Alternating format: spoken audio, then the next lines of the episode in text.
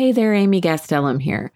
Before we start the show, I just want to make a quick request to rate us, follow us, and subscribe to Making Contact on Apple Podcasts or wherever you listen to podcasts.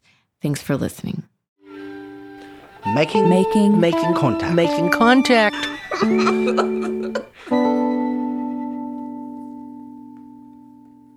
It's a new year, and with that, we are now in the official midst of movie awards season. Now, this is not something I really follow closely, but I have been thinking a lot lately about the dominant narratives that surround us and that we're all basically steeped in. And I'm thinking about how popular culture, like films, can get under our skin and perpetuate certain ideas about the world, like what progress means and what version of history gets to be told. So I wanted to revisit an episode that we first aired last September, and it starts off with one film that's been getting a lot of buzz. And with that, I hope you enjoyed the show from our archives.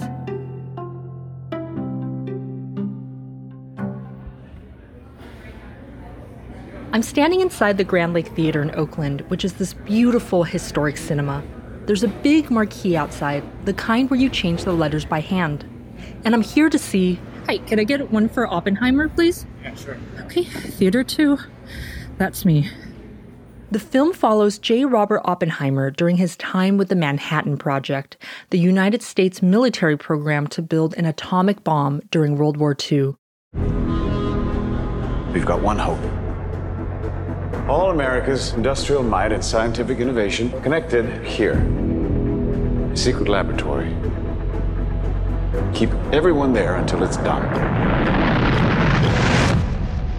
He led the secretive Project Y at Los Alamos, New Mexico. That's where preeminent scientists and their families lived and worked while developing the world's first nuclear weapons. But the film left out a lot of things, and on today's show, we're going to talk about the human and environmental costs the movie doesn't show, and the people and places deemed expendable. First, we go to the so called birthplace of the atomic bomb. The nuclear industrial complex has dramatically changed the landscape of New Mexico. There's Project Y, now the Los Alamos National Laboratory, and there's the Tularosa Basin in southern New Mexico, where the first nuclear weapon was detonated during the Trinity test. And there's the many other places in between. We have what we call um, a cradle to grave nuclear industrial complex. It means that everything in this chain, starting with the mining of uranium all the way to the burial of nuclear waste, uh, has occurred or continues to occur in New Mexico. This is Myrriah Gómez, associate professor in the Honors College at the University of New Mexico. She's also the author of Nuclear Nuevo Mexico Colonialism and the Effects of the Nuclear Industrial Complex on Nuevo Mexicanos. And she uses the term nuclear colonialism to talk about the nuclear industry in New Mexico. I'm in New Mexico. I'm a, scholar based in New Mexico, but also I grew up 15 miles away downhill from Los Alamos. Um, that's where my family has been from for for centuries, for generations. And my great grandparents were one of the families evicted from their farms with the inception of the Manhattan Project in the 1940s. And then generationally, I've had multiple family members who've worked in Los Alamos, starting with my grandfather, who worked at Project Y or Site Y of the Manhattan Project. Thank you so much for joining us on Making Contact today, Myrriah. I've been digging into your book, Nuevo New Mexico. I'm really excited to talk to you about the continuing impacts of nuclear colonialism. Um, and that's for both in the Pajarito Plateau in northern New Mexico, where um, Los Alamos is, and also in southern New Mexico, where the Trinity test took place. I guess to start us off, could you describe what nuclear colonialism is Yeah, so nuclear colonialism is a structure of settler colonialism. And in settler colonialism, we know that it's a structure in which the colonizers come and they never leave. And so we've seen multiple periods of colonialism, of settler colonialism, certainly in New Mexico. Um, beginning with Spanish colonialism of the 1500s, American colonialism in the 1800s, I'm going to quickly jump in here to flesh out this part of the history. First, Spanish colonization violently upended the lives of the indigenous people of New Mexico, like the Tewa and other Pueblo peoples. Then, Euro American colonizers came after the territory of New Mexico was handed to the United States. The Nuevo Mexicanos that Myrriah talks about are Spanish speaking New Mexicans who suddenly found themselves in U.S. territory. So the Nuevo Mexicanos were both the colonizers and the colonized. And so, um, you know, that discussion is complicated again by these layers of colonialism because these are indigenous homelands and we are on indigenous lands because we can't talk about nuclear colonialism. And for example, the displacement of Hispano or Nuevo Mexicano ranchers and farmers without talking about who they displaced in the first place, right? And, you know, nuclear colonialism is really the third major period of settler colonialism in New Mexico. And in this period, we have nuclear scientific colonizers who come and never leave and impact the culture um, through violent means, starting with the dispossession of people from their lands and their ancestral homelands in northern New Mexico, and then saying they're going to leave at the end of this nuclear project, this Manhattan Project. And not only have they never left, but they continue to make nuclear weapons and continue to contaminate our land and our water and our air, our ecosystems. The nuclear waste generated by the Manhattan Project, that's still here too, buried at Los Alamos at a place called Area G. Area G is big, over 60 acres, and it holds transuranic waste like plutonium 239, which is dangerous for half a million years. All this is sitting next to the San Ildefonso Pueblo, a community cut off from their ancestral homelands by the fences surrounding Los Alamos National Laboratory. The builders of the lab actually bulldozed five Pueblo ruins to make the radioactive waste dump. The Manhattan Project displaced other people too. Could you describe what the Pajarito Plateau was bef- prior to 1942 and, and before the beginning of the Manhattan Project? And also, I'm curious just to like hear your description of how nuclear colonialism destroyed traditional land-based ways of life. Sure. You know, just to kind of give it a little bit of a setting, I was up on the Pajarito Plateau yesterday with a group of students from out of state. One of the students asked a similar question about traditional medicine and traditional healing. I said I identified five medicinal plants in that short walk. That's one example of the impact of the effects on our cultural ways, right? It really escalated the um, assimilation that happened to our people, to our ancestors in this area um, in the 1940s. So we're talking World War II era. And they've moved away from traditional land based practices. In the early 1940s, starting in 1942, um, the plateau was spotted with over three dozen farms. And the majority of these farms belong to Nuevo Mexicano, or what people today might consider Hispanic um, farmers and ranchers that we often refer to as the homesteaders. So um, in the 1940s, when the federal government came in quietly, very silently, they dispossessed, like I said, over three dozen families, um, about three dozen that were Nuevo Mexicano or Mexicano farming families. Some of them didn't speak English, and so all of these documents were written in English. Um, some people didn't have enough time to leave their properties atop the Pajarito Plateau. Some of them actually had federal officers and military police show up directly to their properties and force them to leave. Um, and force was used; they were loaded in trucks or whatever whatever vehicles were there, and they were taken down the hill and dropped off. Other people were given or received very short notices. For example, my great grandparents um, had about 15 days to leave the plateau, and this was not an easy feat. Um, we're not talking paved roads, and we're talking a very hilly uh, descent down the hill. And so there was realistically no way that they could remove everything from a functional farm in that much time. Well, let's let's talk a little bit about the process of site selection, right? So one of the most I think egregious and illustrative stories in your book is the section that talked about how um, Los Alamos was selected for Site Y, but there was also another place in Utah that was being considered at the time, but was ultimately passed over because it would have displaced some 30 um, white Mormon farm families. And at the same time, the, the site they ultimately chose um, meant that they had to displace over 30 predominantly Nuevo Mexicana farm families, um, which I felt like was such a clear instance of how racism played out in the process.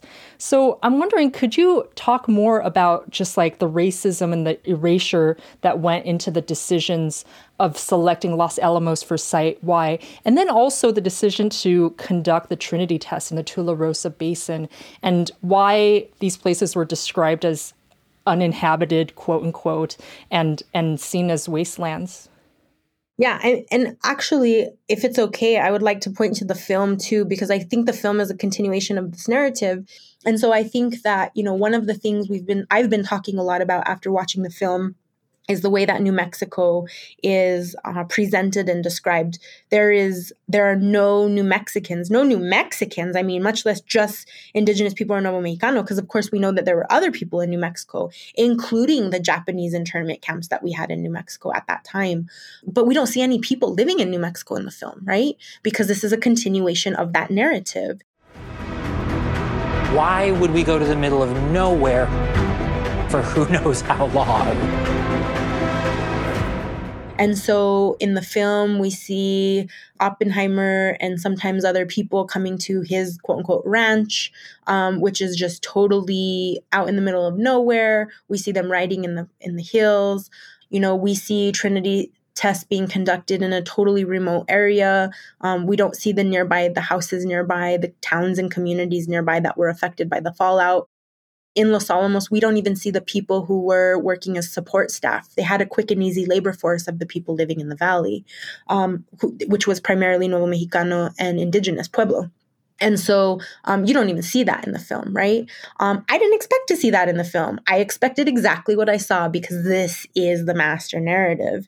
And so, um, you know, continuously representing New Mexico as remote and uninhabitable and uninhabited, um, you know, is just a blatant disregard for the people of color, what we would consider people of color now, who have always occupied this space and this place. Well, I mean, um, since you mentioned the film, like one of the critiques in your book that I was really drawn to is just about how Los Alamos is mythologized in the national narrative and how it props up this idea of American exceptionalism um, after World War II. And I was that was on my mind, you know, in relation to the film. Do you think this film continues that? I mean, one only has to watch the scene where the Trinity test is conducted to see this, right? I mean, the flag is raised, there's cheering and clapping and patting on the back. Um, and meanwhile, there's no discussion about the fallout that affected all of these communities, nearby communities that have sickened and killed these people and their descendants in these nearby communities for the last 80 years. I mean, just that blatant narrative of American exceptionalism that is in your face, not only in that scene, but in other scenes. There's no um, stylized depiction of the bombings of Japan in the film, but you can almost read what happens there at Trinity as that stylized depiction of what happens at Japan, because of course we know the same thing happens. Um, and so I really think that that scene mimics the way that that the nation responded to the dropping of the bombs in Japan, with the flag flying and um, lots of cheers and pats on the back. So I guess like let's turn let's turn to the downwinders of the Tularosa Basin. So you know there were people and communities who who were not warned in any way about the nuclear tests that would take place, and these include both Nuevo Mexicano communities as well as residents of the Mescalero Apache Reservation. Um, and you describe them as the first victims of the atomic bomb um, in your book. Can you describe some of the experiences of the downwinders who you spoke with? I've heard in the last week, um, or the last couple of weeks, I guess, two stories about two tiny babies. And, and I mean tiny babies that have been, they and their families' lives have been totally upheaved because of um, these illnesses um, that they've developed, which are traced directly back to being descendants of um, atomic testing of the Trinity test you know this we're talking a cancer cluster that you have only seen in communities affected by nuclear testing. Um, you know generations we're talking four and five generations of families that are affected by cancers that are cancers predominantly caused by overexposure to radiation brain tumors thyroid cancers leukemias. You know for some of these families it's not a question of whether or not they're going to get these cancers. It's a matter of when they get these cancers Tularosa Basin downwinders are advocating to be eligible for financial payments under the Radiation Exposure Compensation Act, or RECA. Currently, it expires in July 2024.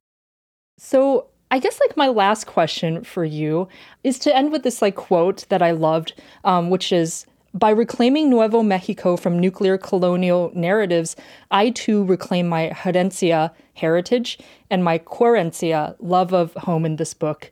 And I guess like I wanted to know just like why it's important to present alternative narratives of history and why is this question of like whose history gets to be told important?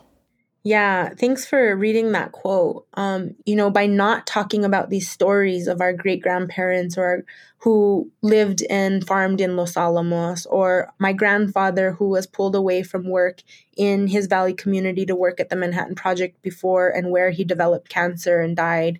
You know, we can't fully acknowledge who we were, who we are as a people, um, without you know, if these stories aren't being told, I never knew that my great grandparents had a ranch in Los Alamos. It was never talked about. And for many families, that was really, it was too painful to talk about the way the government came in and uprooted them from from their farms, from their ranches. Um, so if we're not talking about that history, then we can't we can't fully conceptualize our querencia. If we've been pulled away from our lands that are now polluted or contaminated, or they're now making us sick, they weren't uninhabitable before these nuclear projects. They made them uninhabitable. They were never uninhabited. We were living there, we were living nearby. Pretty much everyone from my community has their own family version of that story. Pretty much everyone from the Tularosa Basin has their version of that story of getting sick.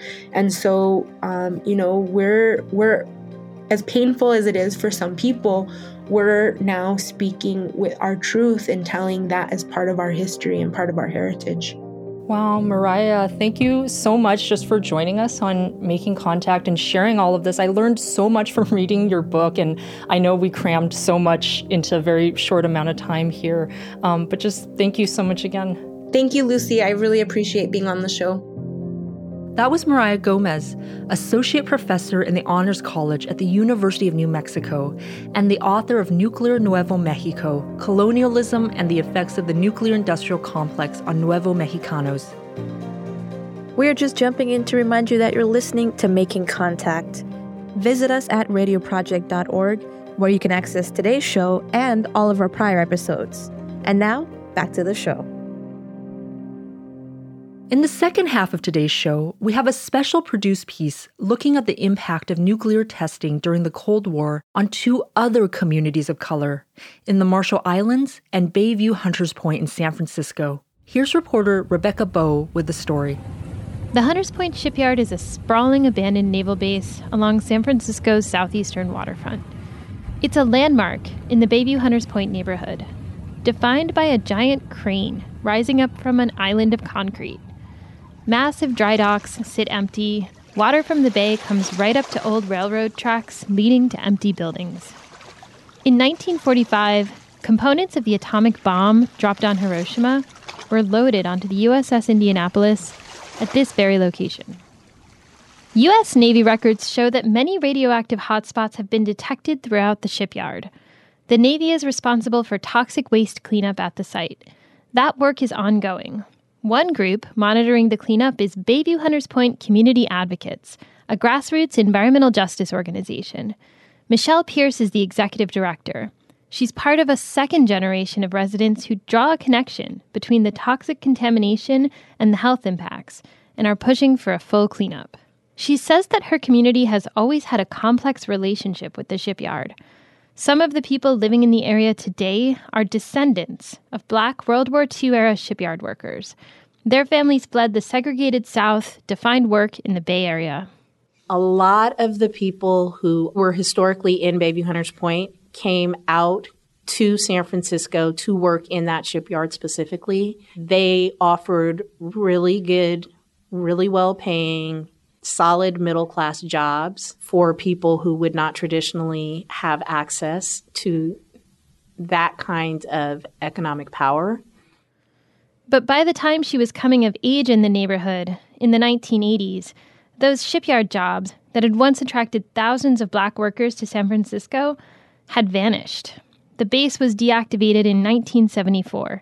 That left an entire community facing a wave of unemployment. And it left behind about 450 acres of extremely contaminated waterfront property.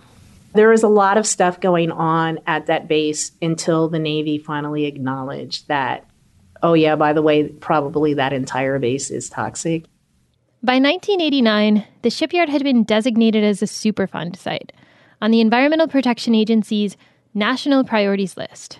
That designation officially made it one of the most toxic places in the nation. It became a high priority for cleanup, especially as the ambitious and lucrative housing development plans came together. But the chain link fences separating the shipyard from residential areas never stopped neighborhood kids from exploring. Here's Leotis Martin, who moved to Bayview with his family in 1966 when he was six years old. We didn't know the shipyard, you know, we knew it was a Navy shipyard, but we didn't know how contaminated it was. 10 or 11, 12 of our friends, we all get together and we throw coats up on the bow wire and we hop over the fence and we'll play in the shipyard. Uh, mud, everything. We didn't know it was nuclear. You know, some of my friends passed away from cancer. The legacy of toxic pollution at Hunters Point is inextricably linked with a long history of discrimination. Beyond the fence line at the shipyard, it's as if that history is frozen in time. There are rows of abandoned buildings and cavernous industrial spaces that go right up to the edge of the bay. They're made of deteriorating concrete, glass, and steel. It looks like a strange mid century ghost town. Some of these structures, including one white, windowless building, once housed a Cold War institution called the Naval Radiological Defense Laboratory. The Naval Radiological Defense Laboratory is an ethically questionable part of the shipyard's history. Lindsey Dillon, a professor at UC Santa Cruz, has written extensively about the shipyard. It was a toxic industrial shipyard, and there was a naval radiation laboratory there for 20 years um, that was involved in nuclear um, weapons testing in the Marshall Islands. And that radiation laboratory's mission was to kind of come up with measures that could protect the military in the case of atomic defense. So it was the Naval Radiological Defense Laboratory.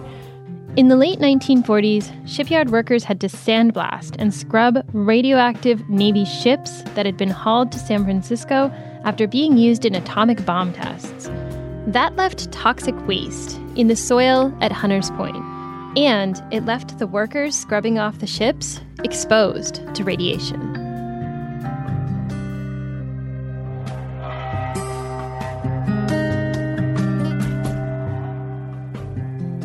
Much of the nuclear waste in the soil in San Francisco actually originated in the Marshall Islands, where the U.S. military detonated 67 nuclear bombs between 1946 and 1958. The first Pacific nuclear test was Operation Crossroads in July of 1946. The Navy exploded two atomic bombs at Bikini Atoll, a remote lagoon in the Marshall Islands. But first, it forced 167 islanders to leave. Tell them, please, that uh, the United States government now wants to turn this great destructive power into something for the benefit of mankind.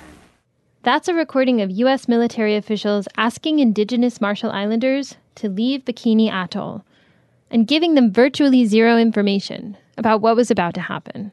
Will you ask King Juda to get up and tell us now what his people think and if they're willing to go.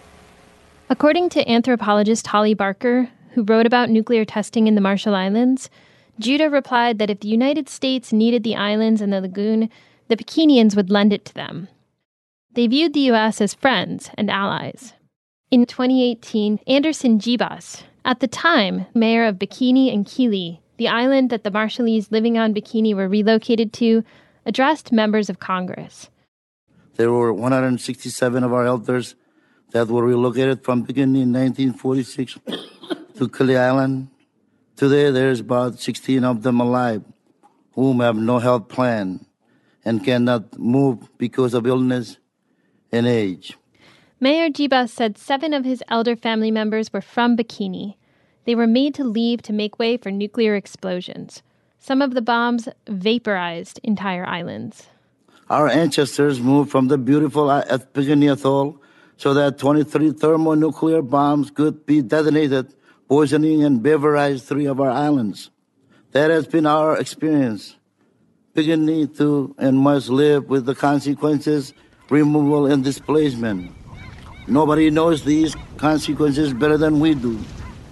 Back in 1946, after the evacuation of Bikini Atoll, the Navy assembled more than 100 target ships in the lagoon. Then it set off two plutonium bombs, each with a force equivalent to the bomb dropped on Nagasaki the year before. The Navy's tests also affected its own personnel. Observation ships were sent in to witness the test detonations. Everybody is told to get out on the flight deck and stand at attention and face the blast. Five, four, three, two, one, fire. An airplane dropped the first nuke. Radio operator Arthur Fortin described the next blast, this one from the waters below. The blast sent a 90 foot wave into the air. It rained down onto the ships and coated everything in a mix of fission byproducts. And there was a big, big splash, a spray, I guess you could call it, instant fog.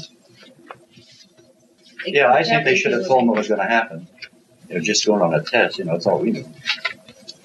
But we didn't know we were going to be in it. Fortin, who told his story 40 years later to researcher Sandra Marlowe, was one of thousands of Army and Navy veterans exposed to radiation during the atomic testing era.